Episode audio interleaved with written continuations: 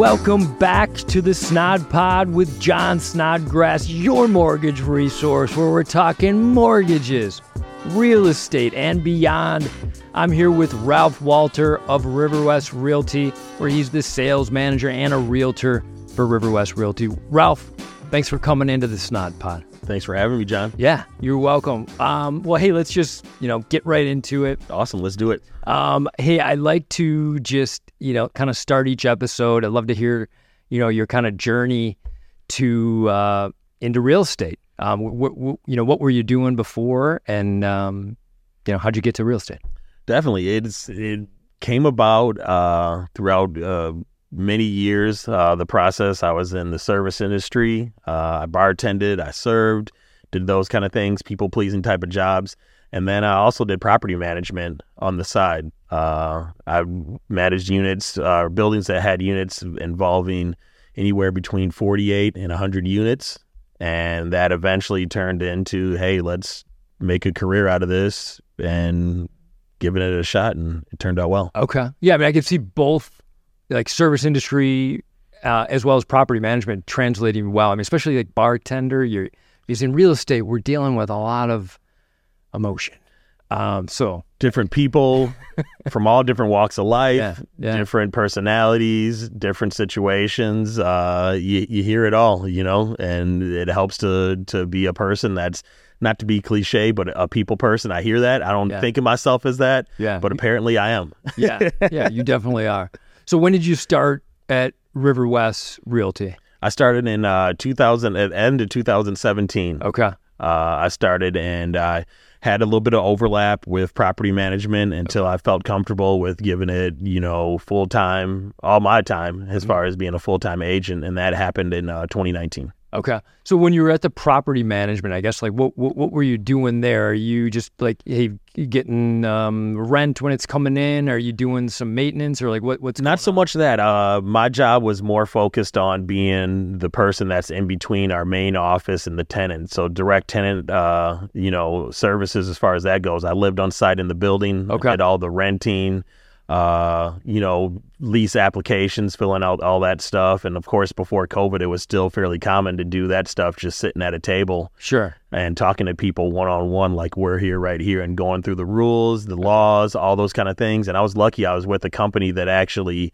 had, you know, a decent amount of training where you actually knew a lot of the the state laws that involve rentals and renting sit- situations. So when I got my license for real estate, I kind of felt like I had a, a leg up on a lot of people because I've already been doing stuff that eventually I saw in testing for getting my real estate license. Yeah, I'm sure. It seems like it, it would translate well. I mean, you know, even as you're showing people, you're maybe you're learning some, you know, things about like uh, I don't know, plumbing and Yeah. and whatnot. And it, well, more so, it just it, it what it involved was just meeting strangers Yeah. and letting them know that you know the place that they're looking at it can be a safe, comfortable fit for their lifestyle. Uh, as far as you know, location, the unit itself, and just talking about what we do and just laying out all the rules ahead of time. Because just like in uh, real estate and home sales, uh, you're making a year long or potential year multi-year decision uh, not with as much money but you're only doing that in 15 20 minutes so first impression being able to answer questions Yeah.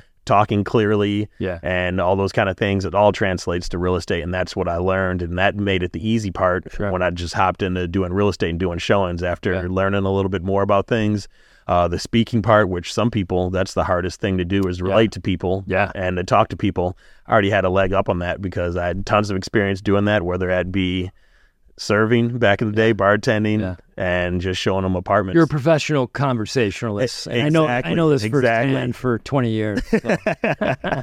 um, so okay, so Riverwest Realty is is East Side Milwaukee boutique brokerage. yes. Where, uh, uh, because I know you're doing some listings I, in, in Tosa, but like, where is your focus, or you know, what areas? We try to just focus on Milwaukee County as a whole. Milwaukee County. We travel outside of that. I've sold some places uh, near La Crosse and Madison, Oh, wow. and you know Saukville, all around uh, as far as that kind of stuff goes too. But we try to focus for the most part on Milwaukee County. We don't want to box ourselves just into Riverwest and the East Side. Yeah. but we do tend to do a large chunk of our business in that part, and part of it's just our familiarity. I live in Riverwest, and I take pride in being somebody that knows the area. Growing up in Brewers Hill and being on the East Side, Yeah. uh, my whole life, I've always lived over there, and my mom still lives, you know, a few minutes away in Brewers Hill. So as far as just knowing the ins and out of the neighborhood, we pride ourselves in in doing that and being, you know, there Doing doing what you know. You're an expert. exactly. You know, you've been there your whole life, like you said. So Brewers Hill and Riverwest now, and Yeah, uh, Lower East Side. I grew up walking on Brady Street, riding my bike to the lakefront, fishing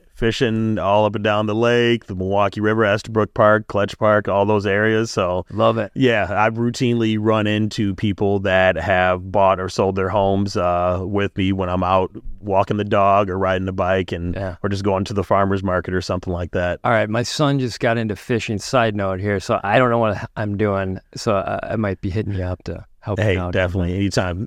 there's a saying called "teach a kid fishing," and there's nothing better than watching a kid actually catch a fish and the way it makes you feel. All Teach a man to- exactly that. I can teach you too. Um, so let's just, I mean, like, is a good chunk of your business first time home buyers, or is it, um, you know, are you working with investors that are trying to buy, you know, two units or maybe some, uh, you know, just rentals in the Riverwest or, it's a it's it's pretty well divided between them but uh you know when you first start and you know in your first few years you know you tend to work your a lot of your business tends to be more buyer uh leaning Sure. to the buyer Yeah. side as far as that goes so Yeah. uh i do do probably like a third of the business is first time home buyers Okay. and you have to you know almost be a teacher and teaching people about the real estate transactions so they can understand things you want people to just understand what they're doing the whole process from beginning to end whether that is focusing on where you want to live your budget all those things is and then when you get something under contract the ins and outs so they understand what the process is and what's going on behind the scenes Got it. So, question for you, like, so like Milwaukee, obviously some of the homes are, you know, can go back to the late 1800s, early 1900s, you know, compared to when you get out to the suburbs where the Sure. homes are, you know, maybe 20, 30 years old or less. Like, I'm, I'm just thinking that like so many people are waiving home inspections in this competitive market. Yeah. like on the on an older home, man, I I would struggle to do that. Um, I don't know if you can opine on yeah you know, so like, what are you doing in that situation when you're you're looking at an older home? the, the first thing I always want to tell people and to make make it clear to people that are in buyers and sellers, you know, is that we wish that the market wasn't what it is right Yeah. now, where you could do home inspections. Everybody can feel comfortable. They're not, you know, take a little of that stress out that you've had your home checked out. Yeah. You know, but at the same time, though, you know. Home inspectors are human. They can miss things, but I think the key is uh, to know or have an agent that knows some of the older inventory and what to look for, what could be a major issue and what couldn't be you know, because uh, some of these homes that are now, it's hard to believe, you know, in Milwaukee, it's I routinely, I live in a house that was built in 1890. You know, Wow. when you think about that, that's 130 years ago. And when they were building these foundations and doing certain things, they didn't have the tools or the technology they have now. So Right. there's certain kind of things where it might be, uh, you know, if you're out in Waukesha and you're in a home that was built in the last 20 years with a, a poured concrete foundation or something that was maybe even from the 70s or 80s with a cinder block, you know, you're getting Cream City brick, and more than likely, these guys that were building this, you know, it might have been a little bit off Yeah, yeah. at the first, you know, they were a little bit out of plumb initially when they built it. And Yeah. some of those things where, you know, certain things are major red flags and other parts of the area are not as big of a deal, you know, for us. And Right. that's the part of having a place with that character. That's so you- sure, sure. Um, I love that word, character. Uh, um, so I guess like sometimes I am, you know, advising buyers like, hey, even though you're waiving the home inspection, yeah, I'd either consider maybe doing it during the process or getting a home inspection afterwards. I mean, I, where do you stand?